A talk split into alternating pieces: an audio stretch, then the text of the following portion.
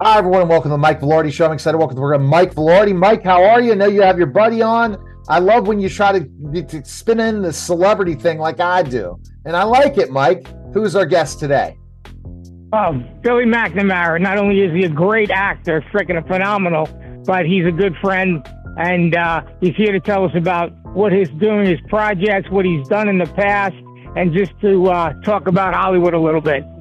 Well, we're going to have to have more than part one with this because, again, of how time constraints go. But, Billy, let's talk about, did you always want to be an actor? That's always the question everyone asked, right?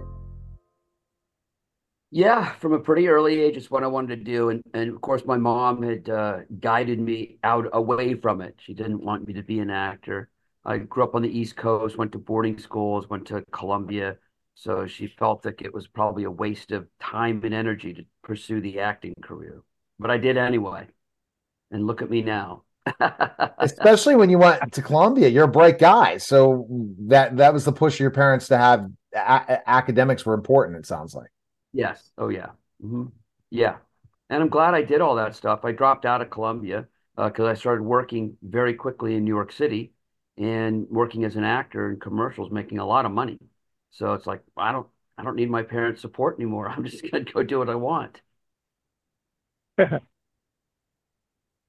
Go, Mike. What question do you have for Billy? That, that's the way to do it, right? Once you make money, that gives you the freedom to do whatever you want. That that's exactly right. All right, so Billy, basically, tell us the story from how did you go from commercials to other acting gigs? How did that happen? Well, uh, you know, I spent a lot of time in New York City going to really, really good uh, acting schools and acting teachers. And then I got involved with doing summer stock at a place called Williamstown, which is very prestigious, a lot of famous people. And that's summer stock in Massachusetts at Williams, the college, at the college on their campus in the summertime. And um, so, yeah, that's basically, I just, you know, once I started making money in commercials, you know, I said, I'm going to invest this money in myself, go to all these different teachers and classes and schools and do summer stock. So I'm doing Shakespeare and Chekhov in the summertime to make myself, you know, a real actor as opposed to a commercial actor. And it worked. I just had, I had a plan. I followed the plan. Uh, and it just takes a lot of discipline, of course. Uh, but I did that and it, uh, it, things seemed to work out. That, that definitely seems like it. And that big break, would you say it's you you have thick skin to go out there and uh and and and audition? Because that's a big part of it in acting, right? Yeah, you, you have to have very thick skin. Um so yeah, you, you know the, and the thick skin can come from uh you know you, you have a thick skin when you when you have like a real inner core confidence. Not like a cockiness, not something that's unattractive, but just knowing that, you know, they don't hire me, they're missing out. What do you think you're most known for? I don't know. I mean, there's so many different things for different, like, areas, you know, like, I mean, I, I've got so many fans, older ladies close to my age from Stealing Home, the movie I did with Jodie Foster. And then I've got another movie uh, that I did in the nineties, has a lot of weird fans because I played a serial killer in Copycat. And then I, I did this T V movie called Doing Time on Maple Drive, which like was the first big T V movie. It was me, Jim Carrey, it was an all-star cast, uh, dealing with the gay thing. My character was coming out of the closet. Lori Loughlin, his fiancée, forced him to come out. So that was the first big movie ever done, uh, you know, kind of about a gay person. So I have millions of fans from from that. From in fact, when I did my Kickstarter, my first Kickstarter campaign to finance The Trouble, it was mostly the gay community that supported me. They gave me more money than my family and friends. Oh wow! Let's talk about let's talk a little bit about Billy, like the, the your latest thing, how you're now creating your own stuff, why you're behind the camera. Yeah, well, you know. Uh, I, I had a, uh, you know, fun, uh, I was doing these little vignettes um, uh, years ago with my dog, just little vignettes, and I was putting up on Facebook, and they were funny, and people said, oh, this is great. You should, you know, you should really write this into a series. And so little by little, I started writing and putting scenes together and in, in order. And um, And I just realized that, you know, uh, the problem with Hollywood, Los Angeles is, and this happens to, to everybody. I mean, even Bruce Willis uh, got relegated to B movies, you know? Um, uh, so a lot of these actors, uh, you know, when they get to past the age of forty, yeah. doesn't really fall into the and um, and so that, that so that happened to me as well. Doing these, you know, get stuck doing like Hallmark, Lifetime, and these B action movies. So I want to do my own. I said, you know, if I'm going to do something good and pull myself out of this this area that I don't really want to be in, because number one, you don't make that much money, just enough to get by. And number two, the movies and the shows are not that great. Um, so uh, I wanted to pull myself out. So I decided I got to do my own thing. And uh, I put it together. I used my own money for the first four episodes and a friend. He helped me with, uh, with it. And um, that turned into ten episodes because somebody came in later on. They saw the, the, I had to cut the first four episodes into a movie because I was going to lose money. They saw it. They said, "Hey, we want to turn your movie into a series." I'm like, "Fantastic!" And they gave me money to uh, to re-edit the movie and to sh write, direct, and produce six more episodes. We have ten, and so um, you know th that's you, you kind of have to do your own thing. You can't wait around. You you could wait around for the phone to ring when you're in your twenties in Hollywood for sure, and you will. I will. You know, I was getting phone calls every day when I was in my twenties and early thirties in Hollywood, nonstop uh, opportunities. And then after the age of forty, um, you know, um, and I don't, I, you know, after the age of forty, I also got sober in A A.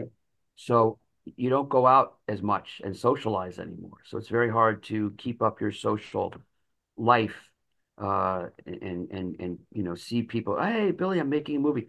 So I, I didn't, you know, I had to stop doing that. So The Trouble with Billy, that's what's that's what came of it. It turned out really well. Um, I'll send you guys the the trailer for it. It's pretty good, and uh, I'm really excited about it. So when is that coming out? It's already out? No. Uh, so now what we're going to do, um, we finished uh, putting together the sales materials, the trailer, which is really not really a commercial trailer because it's Uh, commercial trailers are usually two minutes long or less. This is four and a half minutes because it's not a trailer. It's a sizzle reel because it represents three hundred minutes of a show. So that's our sales tool. It's really meant for platforms like Netflix, Hulu to review. Um, and if they're interested, then we send the whole series over. So in January, we're, we're gearing up to uh, start pitching it at all the platforms. And hopefully we'll get an offer. Well, I think you will. That's for sure. You just got to hustle and just keep going and keep uh, doing it. Do you have it now with the strike being over, or are you doing some other acting as well right now? Yeah, I just finished a movie uh, where I played a, a, a kind of a thriller horror movie, and I played the bad guy. And um, that was grueling. But the good news is it was it happened right uh, right before Thanksgiving. And in fact, I worked the day after Thanksgiving. So it was it was great timing. I'd gone to Costa Rica for a um, for a vacation. Right when I got back, I got a job and went to work. Um, and right now it's pretty dead because it's almost Christmas. So there's nothing happening until mid-January. When is that movie coming out? The one you just did? You know, I never follow. I never follow what, what when these things, but they usually take three to five months before, and it'll be on Netflix. It takes three to five months. Oh, that's great. Okay, you have to let me know, and I'll let you know. I'll definitely have you back on in my show or Mike's, whatever, you know, uh, to promote. It's just such a different thing, and I think that, you know, doing the whole junket and all those different things, and and horror movies, again, it's what's happening, Billy, is they're becoming popular out there in the theaters like crazy and everywhere. Why is it? Are people wanting thriller? You think it's because of what we're going on in life and the unknown of everything and how we're changing in so many ways that thriller, that horror movies are becoming bigger and bigger again? Yeah, I guess. I mean, horror movies have always been kind of the go-to thing, if you know, uh, especially if you're doing lower budget movies. Uh, hor horror movies have always kind of made money or broken even. So I think people, it's a safe bet for the lower budget projects in Hollywood. Uh, if you don't do a horror movie, if you do a romantic comedy or anything else, you have to get very, very large names for your overseas sales. So, and that's, so you have to get Bruce Willis, you have to get Robert De Niro, you have to get John Cusack, you have to get John Travolta, and they're all doing these lower budget movies now. Um, but if you don't have a budget to hire those guys, because they're, most of those guys are a million dollars a day. Um, if you don't have the budget to do that, then you make a horror movie. What I've recognized, it reminds me, I'm, I'm a former professional wrestler, might be making a comeback. I'm in the process. I'm, I turned fifty. I'll be fifty-one in, uh, in January. Um, that basically I'm seeing the way independent films are, like kind of independent pro wrestling. They put a couple big names on the card and then the rest are indies. That's almost right. The way the independent film scene is, right? Where they get a couple of them, but you got to raise the money first. And that's what makes it so hard, is you got to raise two, three, four, five million dollars or more for a film that might not even make money. And that's what you're saying. Right. And then that's where they get, they get these stars end up having to go into these movies. And then they right. are the ones, hey, I want this name from the nineties, or I want this name from the eighties. And that's how right. you guys make your money a lot of times, right? That's right. Yes. So that's the, that's the formula. And what happens is there's a lot, of, there's a couple of guys in L A that have a go-to financier. So when they make an offer to John Travolta or Uh, De Niro or Cusack or any one of these name these names now that are doing, Mel Gibson will do a B, is doing a lot of B movies, um, so they have these financiers, so they ha they kind of have a lock, they even they have a lock on this low budget uh, you know arena, because they have these one or two or three financiers they've had they've developed a history with of returning their money immediately. So and once you get Mel Gibson, Lionsgate gives you what's called a minimum guarantee, an M G, a document saying, as soon as you deliver this movie to us, we pay you three point five million dollars or five million dollars. It's automatic. So the investor, unless, you know, John Travolta dies from a heart attack on the set, the investor is going to get his money back. That's guaranteed, because Lionsgate is guaranteed to give you the money. And that's how that in, that's how this industry works. So if you could find a guy who's got deep pockets and can prove, because what happens when when Travolta or De Niro get an offer from Warner Brothers, they don't need to see proof of funds. They know Warner Brothers is going to pay. But these indies, um, what's, you know, they say, hey, we need to see uh, a letter from the president of your bank that you have three million dollars in the bank. And so that's the that's the uh, issue. Mike, uh, how did you you want to tell a little bit of the story of how you guys met? Yeah, absolutely, love to, man. Um, Billy did a did a movie with my friend Leroy Jenkins. It was about Leroy's life, and he was one of the stars in the movie. And I was real close with Leroy Jenkins. I was kind of like his right-hand man there for a while.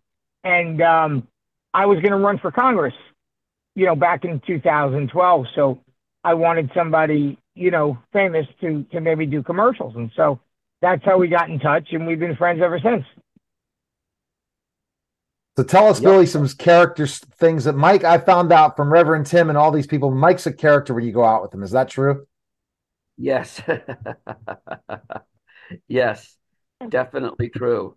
Have you seen his uh, wallet trick? Well, that's, I'm not, I've heard about it. So tell us, tell us a story. We'll go up to any very attractive young lady at uh, when we're out. And he'll say, "Hey, let me show you my, let me show you this in my wallet. You want to take it? Let me see." And the wallet catches fire. That's his big trick. So he just goes from girl to girl. We follow him around. pretty, pretty How many wild. of them fall for the trick? Do they fall for the trick pretty good? Of, of course, it's a pretty good trick when you see, right? What, isn't it? Isn't that it, Mike? Your wallet catches oh, on fire. I went out with Billy. We went out to this place called the Marketplace in West Palm Beach. I found the hottest looking girl in the place. I went up to her. I said, "Listen, you see my friend over there?" Pointed to Billy, right? I said, "He says you're so hot you can light my wallet on fire. Is that true?" She goes, "No, what are you kidding?" Boom, I light the, wa the wallet up. I said, "Listen, he was right. I just lost twenty bucks because of you now. What are you going to, what are we going to do?" You know, I get numbered. Oh, we have a good time. We really do. It was fun. It was a lot of well, fun. I'm six ten, Billy. So I know whenever you have an opportunity to put a six ten guy in a movie, I'm here for you. But uh, could you imagine Mike and I re reenacting twins getting together? Both bald guys. Let's go do it. Florida, here we come. I think it's perfect. He's my long lost uh, in so many ways. Twins, too. Let's produce it today. Right. That would be fun. I can't wait for you to come in, Neil. We're going to have a good time. Now, so Billy, what we're waiting on, you said this big project, you're hoping the different things. And what are the conversations you've been having so far? People think this is perfect for one of the streaming platforms? Yes. Yeah, definitely. Uh, people uh, really do uh, think it's perfect uh, for, you know, we're, we're hoping for like, uh, we're going to take a shot at Showtime, uh, but we're hoping maybe for, you know, if, you know, Amazon, like Freevee on Amazon, which is a new sort of network on Amazon, um, or Tubi, or, um, and of course, uh, Netflix is also uh, on the target. That's great. And are you going to be doing some more of your own producing and directing other stuff? Yeah, I hope so. Yeah, absolutely. Um, I'm writing a script to try to do a, a lower budget movie, an action movie.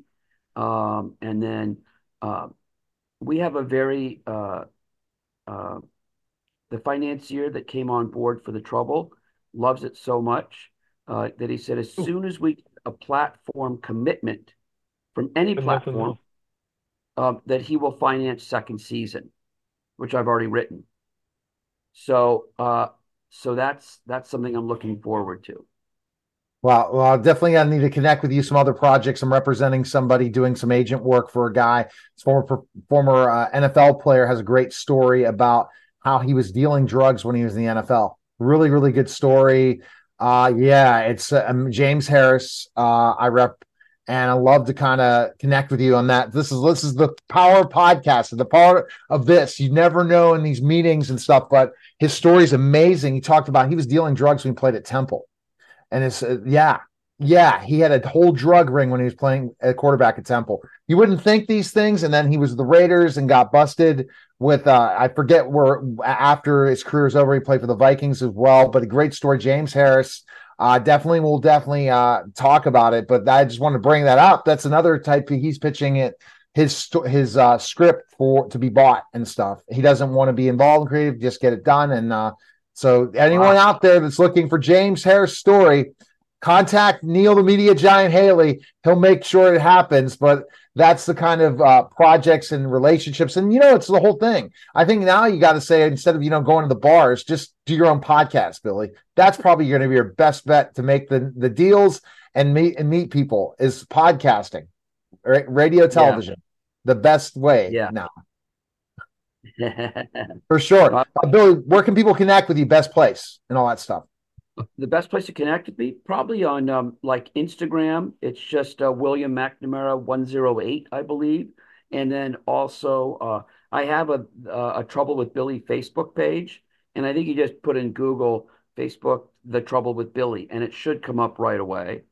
And that's got all the sort of announcements about The Trouble with Billy. Um, And so, yeah, those are the two best ways. And Twitter's William McNamara. Um, so a- any one of those platforms, I'm, I'm very active on. All right, Mike, one more question for Billy before we have to go. Well, I got to say that that sizzle reel was a riot for The Trouble with Billy. I, I really enjoyed it. I think you guys did a great job. You and Costas and everybody else had it. It was, it, it was definitely um, very funny. So yes. I think you're going to do well with It's it's a rip, and I can't wait to, to see it in the movies. Oh, fantastic! And I have one of my uh, clients also. She is a she hosts a uh, film festival radio. Love to have you on her show. She's on and uh, she has radio in Vegas, so I'll definitely connect you to her. Uh, Janice Malone, yeah, yeah, yeah. She's a radio show on Vegas. In Vegas, she always interviews all these different people. Um, it's interesting about her is that we do tours all the time with N B C. And we connect, reconnected after fifteen years, and now I'm repping her as well, doing some of that stuff. Go figure where things can happen. And that's why I keep telling people, you want to make money. You create your own media network. You got to create your own brand, and then you can make any money you want anytime because you get to meet the people uh, for sure. All right. Well, appreciate it, uh, guys. Uh, great show, Mike. Mike Vilardi Books dot com, Winning Tax Solutions dot com, Mike Vilardi Show dot com. two A C C dot com, all those different places, Mike. Uh, Mike's everywhere. And again, just go to neil haley dot com to find out info on me. Appreciate it, guys, and thanks again. All, all right. right, that was the Mike Vilardi Show, guys. Take care.